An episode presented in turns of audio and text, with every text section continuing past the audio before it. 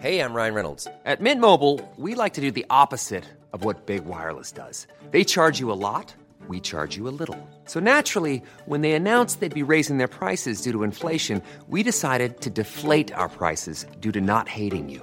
That's right. We're cutting the price of Mint Unlimited from $30 a month to just $15 a month. Give it a try at mintmobile.com slash switch. $45 upfront for three months plus taxes and fees. Promo rate for new customers for limited time. Unlimited more than 40 gigabytes per month. Slows. Full terms at mintmobile.com.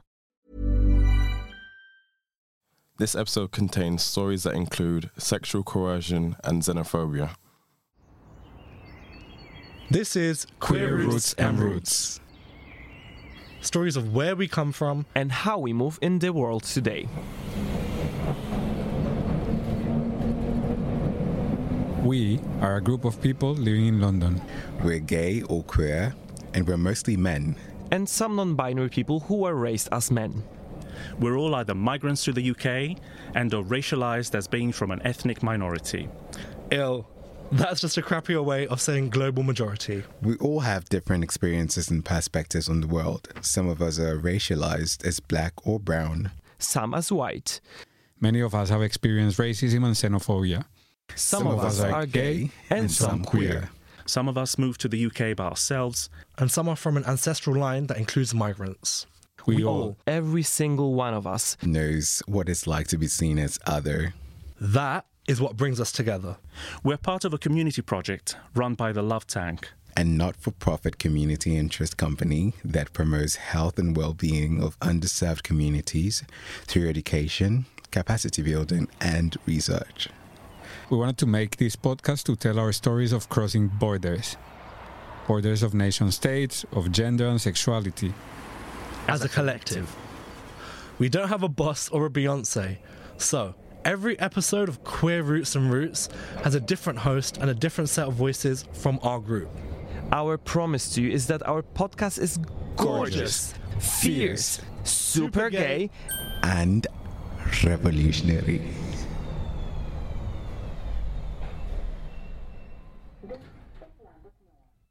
I'm Rad. My pronouns are he, they.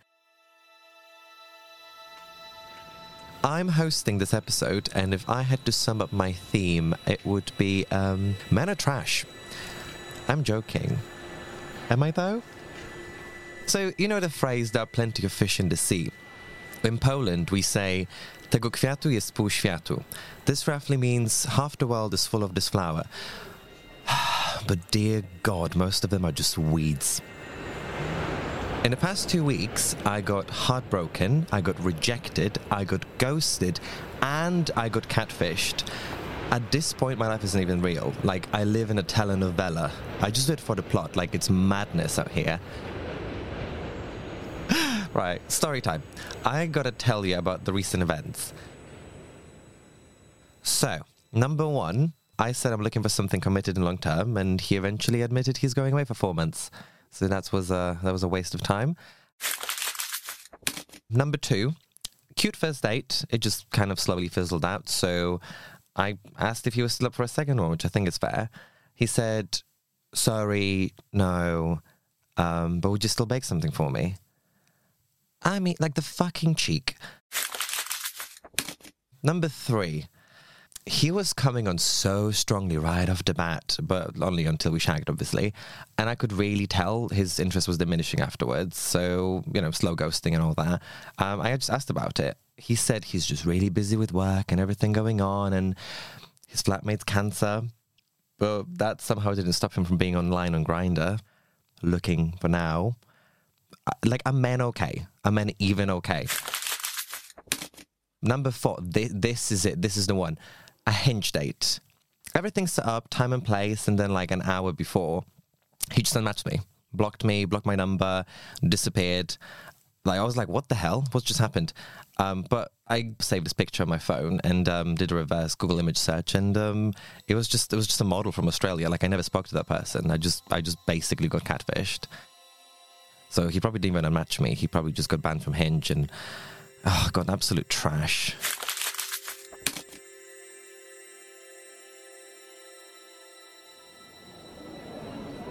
For my episode of Queer Roots and Routes, I've picked a range of guys from our group who all have different perspectives on sex and dating. because I'm just trying to find a way through all this.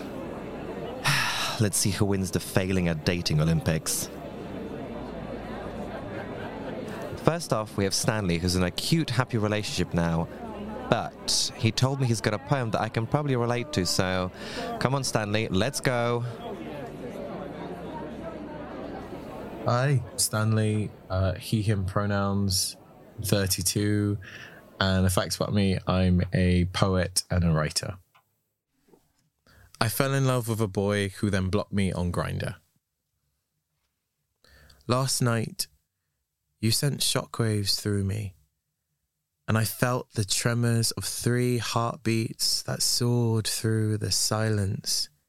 It cocooned me, where you started and I began like a constant interwoven thread, upended but still complete. Tomorrow, I'll marry that boy, delete those apps and move to Clapham. I'll dye my hair, get a French bulldog, a personal trainer.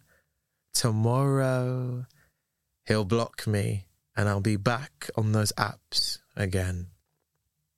Tomorrow I'll marry that boy, delete those apps, and move to Shoreditch. Paint myself in tattoos, join a ska band, get a Doberman. Tomorrow he'll block me and I'll be back on those apps again.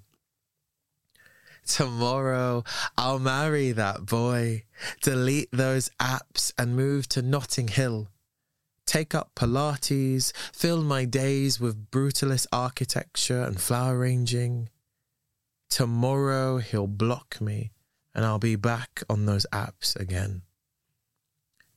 In a year's time, I wonder if I'll still be heartbroken. Wonder if his absence will still feel like a drought, if the aching will finally cease if the cavity will close by itself. Wonder if I'll find answers to questions or if I will stop searching for them, cradle the hurt, let things be. The day tastes like umami, smells like roasted black coffee or cold halloumi. No, no, it tastes like stilted goodbyes and quiet yearning, an unresolved ending for things left unsaid, like the conversation behind uneasy stares, unuttered words. Today, I won't deny my love for you, how your loss felt like rejection, how your eyes bore holes into me how I still want you. With all your conflicts and complications, well, parts of me do, might always do. One day, we'll find love again. I have this warped daydream. I'll be your safe space and you'd be my refuge. We'd make a home out of broken hearts and hard lessons, paste over our trauma, heal out old wounds. We'd argue, fuck to our heart's content, but be madly, deeply in this. This, I promise you.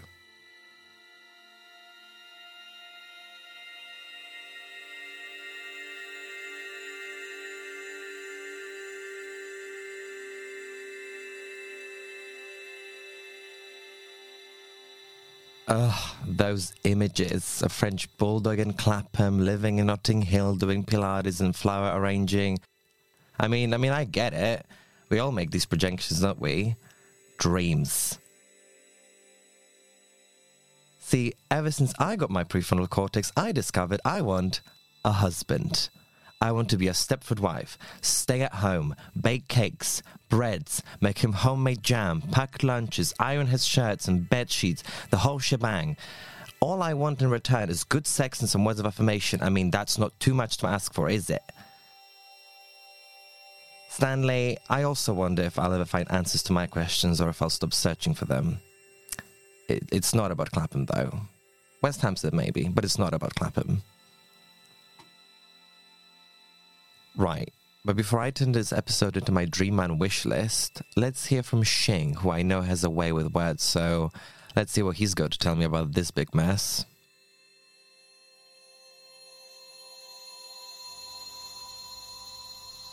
I'm Xing, I'm 31. Uh, my pronouns are he, him. I moved to the UK in 2014 from China, so my mother tongue, my first language is Mandarin Chinese, but I also speak English.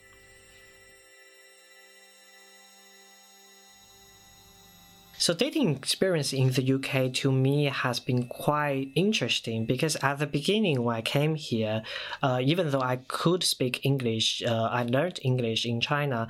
But then when I came here, uh, I had to learn the culture. Like I had to know what actually people use when they describe certain things, and then uh, the way that people speak as well.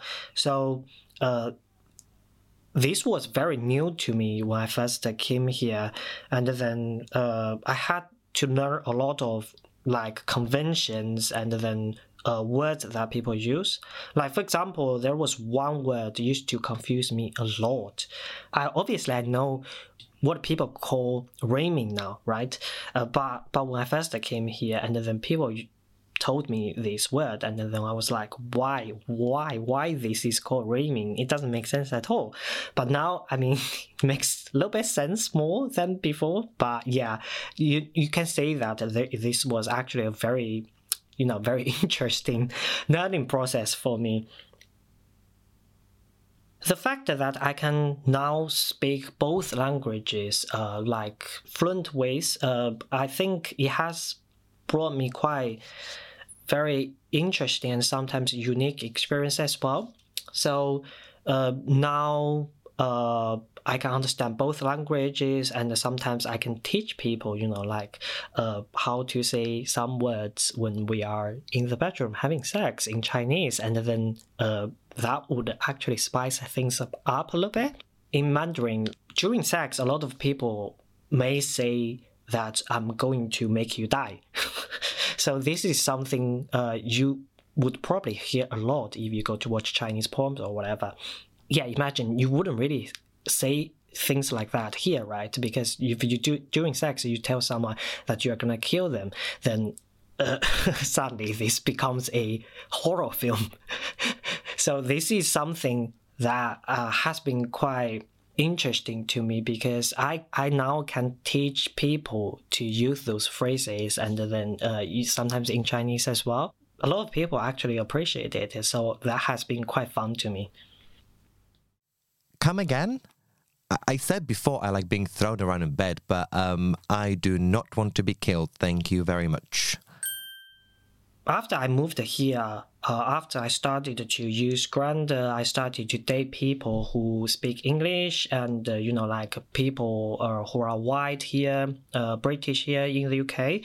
Then uh, the more I did that, the more I realized that there was a very uh, unbalanced power dynamics between you know like English and British people, people who speak English, as the you know dominant uh, culture and and as the uh, at at the top of the hierarchy, but then. Uh, people like me, uh, we because we look different, we speak uh, a different language, and then we have a lot of different cultures. Sometimes people might use those things to define us, and then uh, they would have uh, stereotypes of us, and then they they would uh, project their own assumptions onto us as well. So, for example, I do have some like stereotypical characteristics, like I'm smooth, I'm slim, I'm a little bit petite. So those things make people uh, sometimes assume that I'm a very obedient person, I'm a very submissive person, and sometimes they would just simply assume that I'm a bottom as well.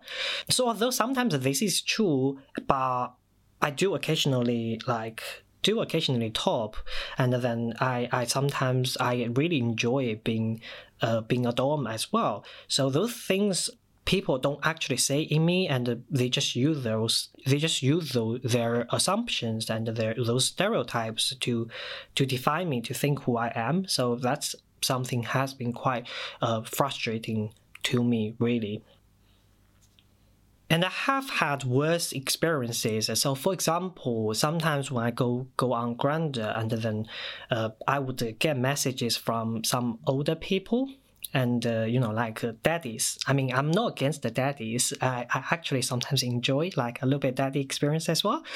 But those one those messages that, that i'm saying are sometimes can be seen quite exp- uh, offensive because uh, they would uh, treat me as if i'm their little asian boy so basically they are fetishizing me they are like treating me in a certain way that is quite uh, uh, humiliating. It's very, it's basically uh, objectification of myself, and uh, I believe this is a lot of people uh, who are experiencing this as well. So uh, because of the differences that uh, we might have, and then people think that uh, this is something that they can use to exoticize us, to fetishizing us, and uh, this is something really has been difficult for uh, many of us, I think. However, I, I think sometimes I feel I'm actually a very uh, active person, so I, I found a way to empower myself. So when I was young, I used to watch like you know like very uh, different poems, and then you you the the poem industry is actually quite dominated by English speaking uh, you know like companies as well. So so so I used to watch a lot of English uh, uh, poems, and then I would say it as like quite exotic to me like when i was in china obviously. But then i moved here and then it was things were very new to me. Like having sex in english was very very exciting for me. So what what i often think is that uh, i'm actually exoticizing white people like i'm exoticizing people who speak english to me uh, especially like uh, when we are having sex in the bedroom and i'm actually a very active uh, you know uh, person in the sex. So so so that has changed my experience fundamentally uh, because i just feel uh, rather than being fetishized. I'm actually uh, someone who is uh, exoticizing them, and then that has made me feel uh, really empowered sometimes. So that's my story and uh, uh, my experience of you know like being a bilingual person, bilingual uh, queer person. I just want to end to say that uh, language is a very uh, powerful thing. So sometimes we say things because those are only things that we can think of. So language define sometimes define the way that we think, and then uh, a lot of language can be, you know, like certain words, certain expressions can be harmful, but there are a lot of ways that we can empower ourselves as well. Hmm, that's very interesting, isn't it?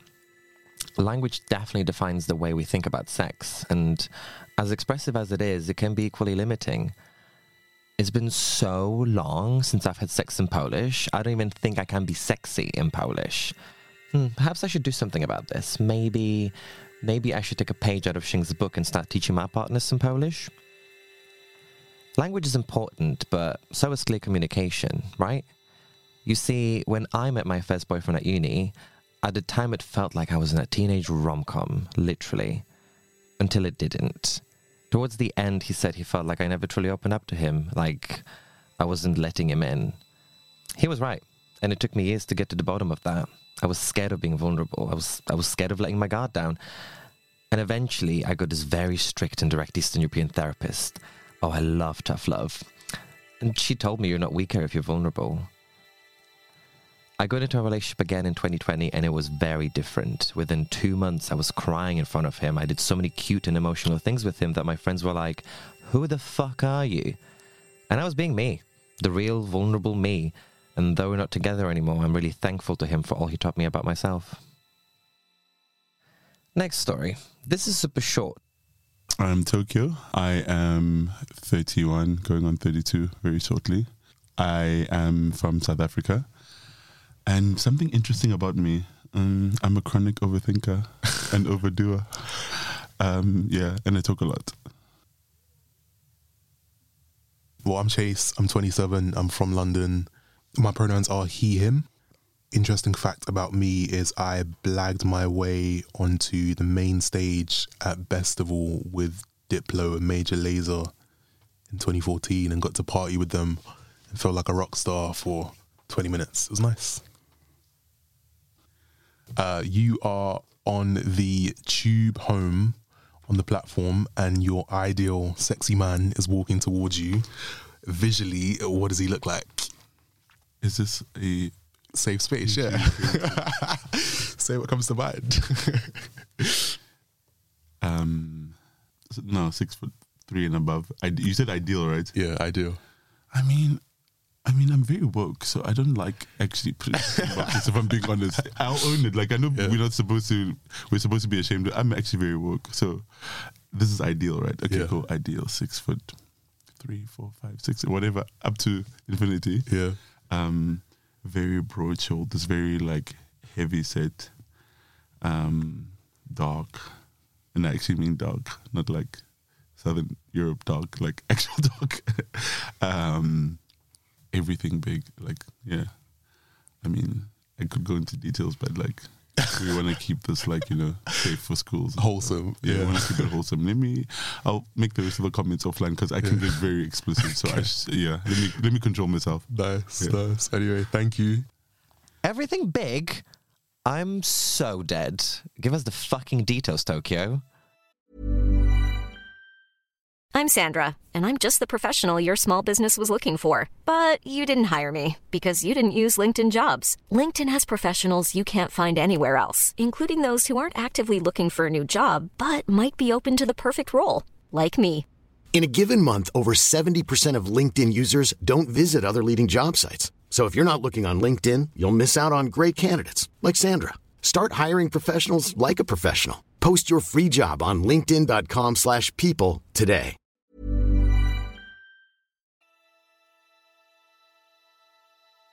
I love hearing these stories. I love talking to people about their experiences and desires. It sounds like we've all been through some nightmares, and yet we keep on dreaming. To paraphrase Sophie Ellis Bextor, we're not giving up on love. You see, I've had my share of therapy, which, by the way, if you can, get it. And one of the many things I've learned is how I love and how I want to be loved. I think I can speak for a lot of Polish people when I say we're not great at expressing our feelings or care through words. We do it through our actions. Our national love language is definitely acts of service. When you're feeling down, I may not know what to say, but I will bake you a cake. I definitely take after my mum. Her name's Mariola. You just have to meet her. Imagine this five foot six, serious faced woman with short dark hair. She's constantly busy, always doing 10 things at once. She can be very funny, but she does not take any shit. You can tell when she's angry because she's got this stone cold poker face and only one eyebrow goes up. Mm, it's, the, it's the silence that kills. She sacrificed so much for me. You know, it wasn't easy being a single mother in a small town in rural Poland. Most of the time we struggled with money, and even though she worked so much, so usually it was just me and my nan. I never met my dad. I think for a long time I had the feeling that I didn't deserve male love, which is pretty shit for a gay kid. Daddy issues, am I right?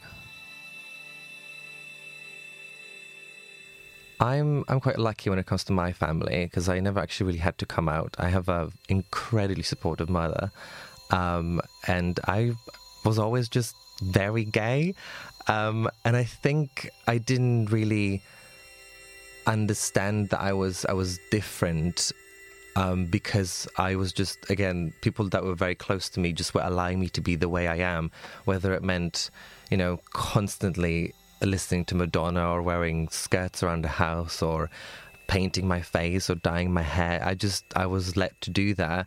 And that's why I, I'm quite glad because of that, because I think that's why I don't really associate things with being either masculine or feminine or or gay or straight just because I just did them and that that's kind of that. The problem kind of began when you know started going to school and I was I was I was basically bullied for a variety of reasons. Um, like being gay was just kind of one of them. You know, there was also the fact that we were poor, and there was also the fact that I was chubby, and there was also the fact that I didn't have a father. You know, there's there's so many things going on that like just me being gay. That was just one in the mix. Um, and so, uh, I mean, yeah, in in middle school it was a bit it was a bit tough because that's when I really properly started to get bullied. I mean, they there was a group of kids in my class, and they literally set up a website to bully me openly on it, um, and there were death threats being sent around, and um, yeah, there was a very organized group of people that were really, really trying to hurt me. Because I'm going to go back to my mum here. I think because she was just so supportive of me as a person, I always knew everybody else is in the wrong um, which I think I'm just so glad about because I've got so many queer friends that don't have that. So they blame themselves for so many things and they think that they're the wrong ones and they try to be different. Whereas this whole time, I just knew I'm better than everybody else. And I just knew that they're wrong for bullying me, even though I had no proof of that. There was nobody in the news telling me that. There was nobody in the media telling me that. There was nothing out there really proving to me that I'm right and that it's okay to be the way I am. But just because I have the supportive mother that was like, oh, you go listen to Madonna, you go put on Kylie, you put her louder, that just kind of made me feel like, you know, it's fine, it'll pass. And she kept saying that. She was like, you know, one day, one day it'll just stop. She was like, don't react, just keep on doing what you're doing and just keep being yourself, which I think is quite beautiful. So, thank you to my mum. She's pretty fucking cool, right? God, I can't believe I'm making an episode about sex and dating and I'm out here talking about my mum. I guess it's because as I've learned, it's all about what we experience growing up that influences how we go out into the world. Right? All right. Next up, we have a conversation between Mali and Fausto. I want to know about their experiences of dating and learning about sex and relationships. You're learning to open yourself. Mm-hmm. Um, Not not literally. Well, it can be literally. My name is Mali, Mali Mior, and I'm from London, and I love tall, really tall guys, sky like skyscrapers. Hi everyone, my name is Fausto. I'm coming from Venezuela. I've been in London for the last nine years, uh, and I also like tall guys. I realized that this year, such a coincidence. Um, it's fun to climb them. No, I agree. I Yeah. agree. I really agree. And they just met for the first time. we are meeting each other today. Yeah. Uh, I don't know anything about you. Yeah, guys, this is the first time us meeting. You don't know anything about me. So I think. Apart from your name. Well, do you know how to pronounce it now? Yeah, farts, farts though. No, that's not correct. Oh no. How do you say it? Mali, I know how to pronounce your name. How do you pronounce my name, please? Falt. Yes. Uh, wait, no, I have to read it. It's Fausto. Fausto. Easy. Fausto. Do you know what? Yeah. I think I'm overcomplicating it. I Mm. think when I read it, I can say it Okay, perfect. I like that. faster. Just keep that paper there. Yeah, faster. Yeah. Okay. when you go to a date, Mm-hmm. what's the first thing you ask to someone? Oh, when I go on a date. Do you remember how was your first date, for example? My first date, it was probably very ghetto, not gonna lie. It was probably a hookup, probably not even a date. Okay. I can't even remember that far back, actually. Uh, Tell me about the one that you remember. I remember, oh, I remember going to someone's university. Mm-hmm. Yeah, crazy, I know. And we went to the cinema, actually. Went to the cinema, watch Batman versus Superman. They fell asleep. Okay. But it was good. It was good. Had some pizza after, like Were you nervous? a bit because this was kind of like my first time meeting a guy. Mm.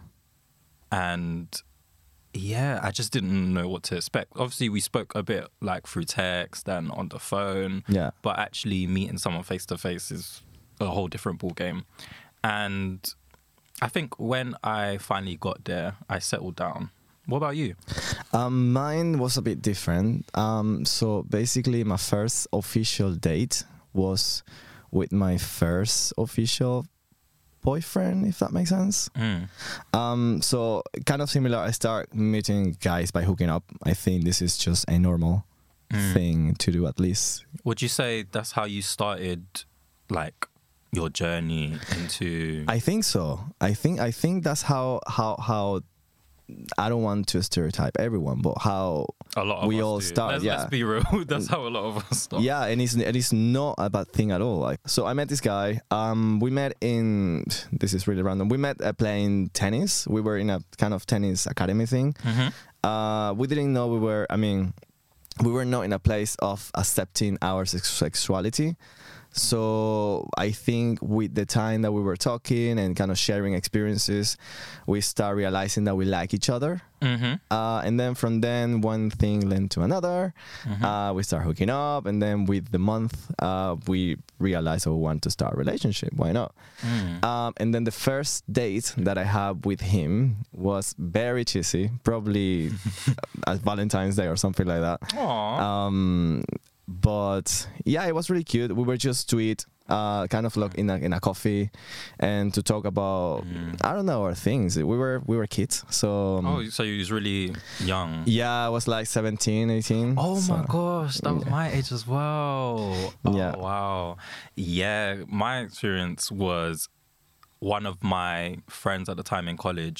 She had a mutual friend, and he must have saw me on Snapchat and must have added me, and was talking to me in a way where I've never been spoken to by a guy before. Oh, Yeah. So what is it? What is this way? Sorry. well, kind of, you know, dropping game. and it was very confusing to me because at that time, I obviously haven't discovered myself yet. Mm.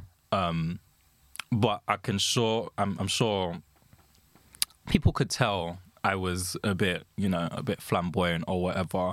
Um, but I never really took too much notice of it. I kind of just went about life. and yeah, you then- were being yourself. yeah, Yeah. and a lot of people got bullied for it when they were younger. I know a lot of people got bullied, but I never, thankfully, never went through that. So it was kind of like an easy ride for me until, yeah, I was messaging them and they were flirting me, and I just did not know what to do. I did not know how to kind of handle it. We went to hang out. I went to his, and yeah, he was kind of, you know, the whole trying to play fight with me and stuff. And I was like, okay, I kind of liked it though. I kind of, I'm like, oh, this is different. And then later that year, I did, um, oh, am I gay test or am I bisexual test online? so cheesy. It's so cheesy. But um, yeah, that's when I discovered that I liked men. Thanks to the test. Oh, I don't want to give so much credit to the test, but it kind of like you know what, it it, it made sense. Like it made a lot of stuff that happened, maybe like growing up and stuff, or how I was. It all kind of made sense. Yeah, yeah. And then he introduced me to Grindr. Okay. For some reason, I thought you were gonna say he introduced me to his friends, but No, but it's, it's fine. It's fine. I think Grindr is an open war for us to find friends as well. I've got a lot of opinions about that. Oh, but wow. That's, that's that's for another time. That is for another time. Ugh, Mali, so do I. You know, it sounds like they had fairly okay first experiences. Mine wasn't exactly great. I felt very alone. I felt like I had nobody to speak to. Nobody in my small crap town in Poland would understand me. So I met this guy online, and he ticked all the boxes. He was caring, he was understanding, he was also from a poor family, and I think we just really connected. And he was pushing me to have sex, and it was my first time. But after we did it, he just disappeared off the surface of the earth. That's not the end of the story. It's it's the beginning. I thought, is this how it's going to be? I give someone something and they just take it away. Then I stumbled across his profile again, but it wasn't him. It was his ex using his photo to warn people about him. He had proved that essentially he was a criminal with severe mental health issues and that it was possible I had been infected with HIV. He was 25, I was 15. the ex told me his thing was young virgins. That was all too much. I felt hurt.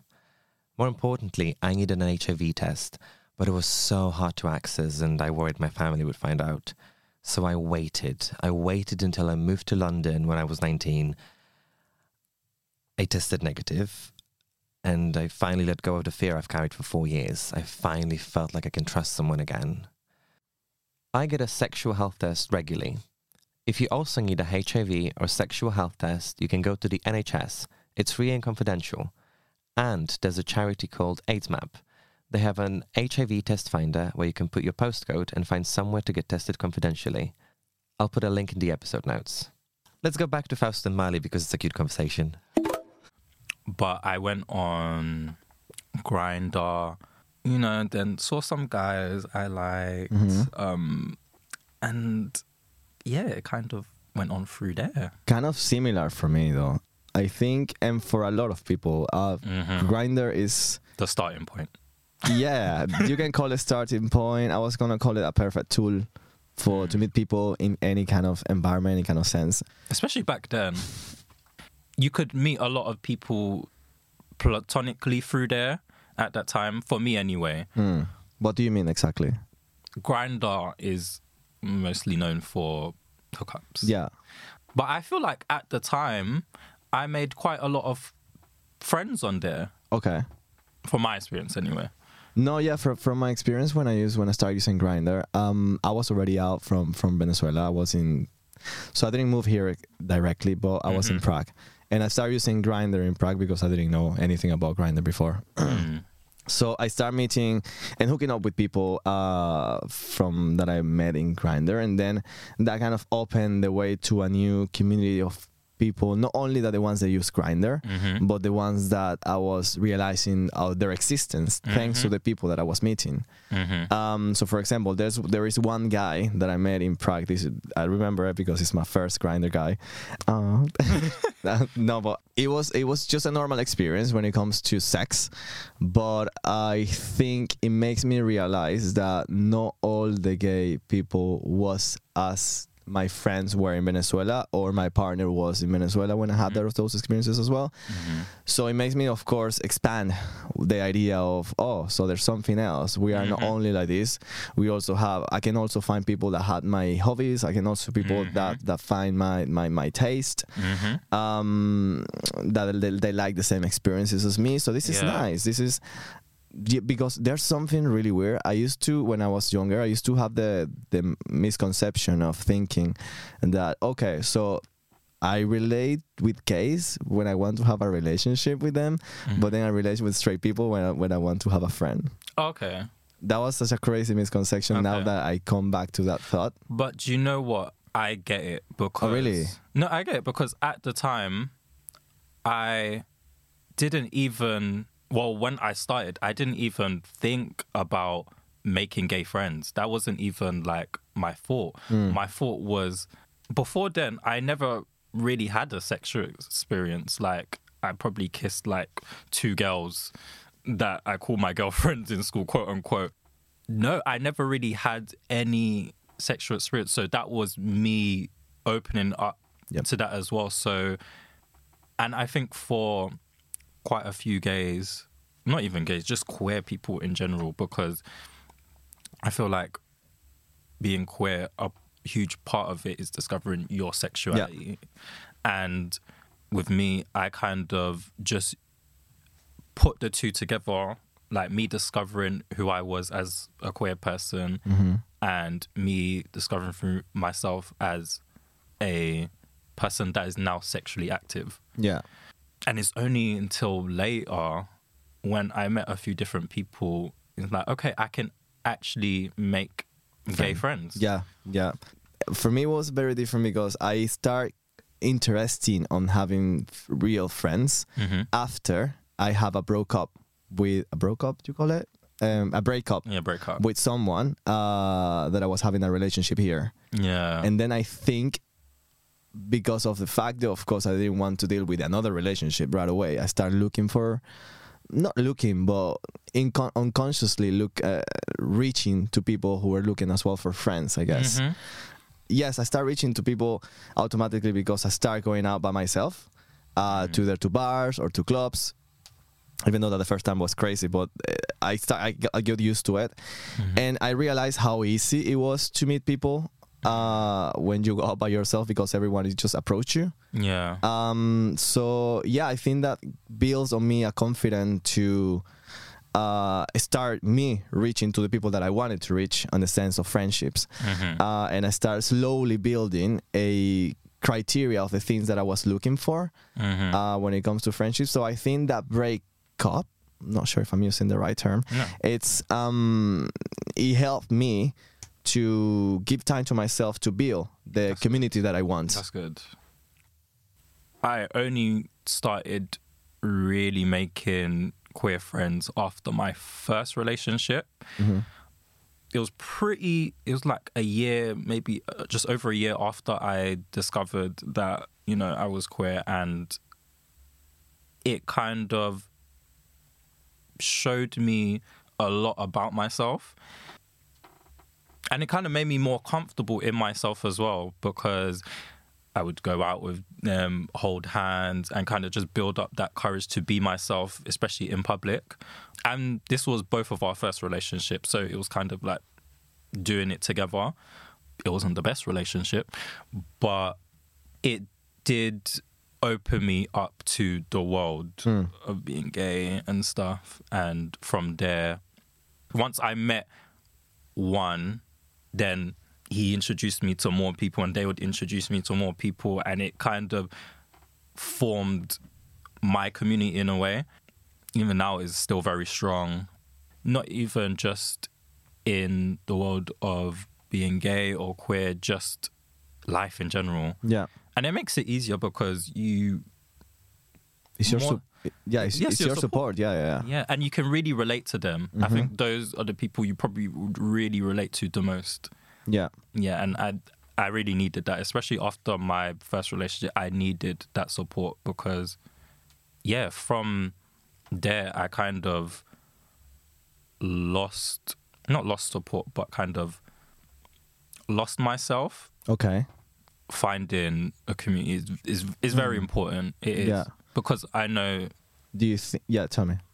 no, I was just gonna say I know it's hard because sometimes maybe family won't support you, or maybe your past friends won't support you that you know that were straight or whatever. Yeah. So having them there really does. So in a sense, we kind of have in common the fact that when we were broken, Mm-hmm.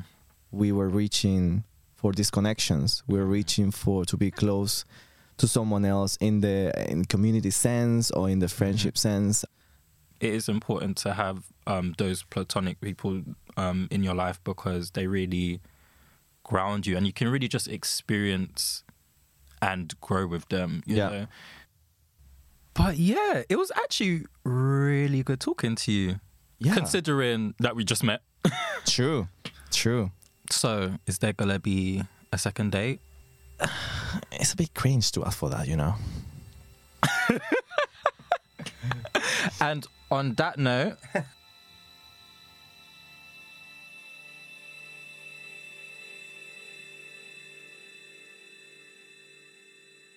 Well, this took a wholesome turn. They sound like they have some great friends, and that's one good thing that comes from all the failures in dating and sex. Often you end up with friends. We love a good date, but you know what else we love? Going home after a bad date and immediately sending out 15 voice notes, updating three separate group chats, and setting up a Zoom call with your friends to discuss exactly how bad it was. Hmm. So, what's my takeaway after hearing all these experiences and thinking through mine? In Polish, I'd say nie czy śmiać czy płakać. For you non-Polish speakers, it's an expression meaning one doesn't know whether to laugh or cry. It's good to have a little cry. It's always important to acknowledge the bad and the painful, find the strength in your vulnerability, keep dating, keep being yourself because the right people will appreciate it and cherish it. Call your friends, have a laugh, look back at yourself and go, well, that was a little dramatic, wasn't it? And whatever it was, one day you'll get over it, and it'll make a great story. You see, I work in theatre. Hmm, I think one day I'll have to make a show about my life.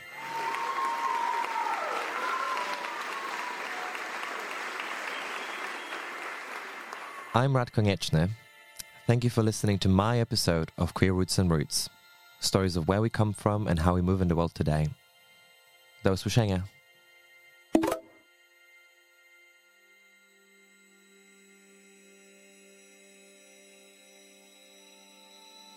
Queer Roots and Routes is produced for the Love Tank by Aunt Nell.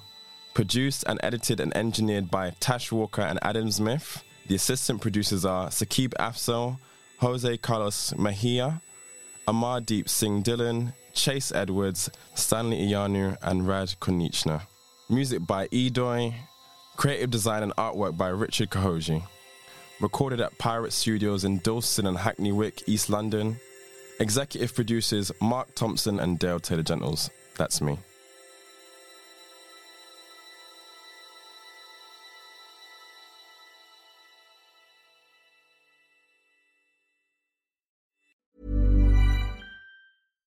If you're looking for plump lips that last, you need to know about Juvederm lip fillers. With Juvederm Volbella XC and Juvederm Ultra XC, your lip look, whether it's subtle or bold, can last up to one full year with optimal treatment and no additional maintenance. Find a licensed specialist and see if it's right for you at juvederm.com today. That's J U V E D E R M.com. Add fullness to lips in adults over 21 with Juvederm Volbella XC or Juvederm Ultra XC. Do not use if you have severe allergies or a history of severe allergic reactions, or if you're allergic to lidocaine or the proteins used in Juvederm. Tell your doctor if you have a history of scarring or taking medicines that decrease the body's immune response or that can prolong bleeding. Common side effects include injection site redness, swelling, pain, tenderness, firmness, lumps, bumps, bruising, discoloration, or itching. As with all fillers, there's a rare risk of unintentional injection into a blood vessel, which can cause vision abnormalities, blindness, stroke, temporary scabs, or scarring.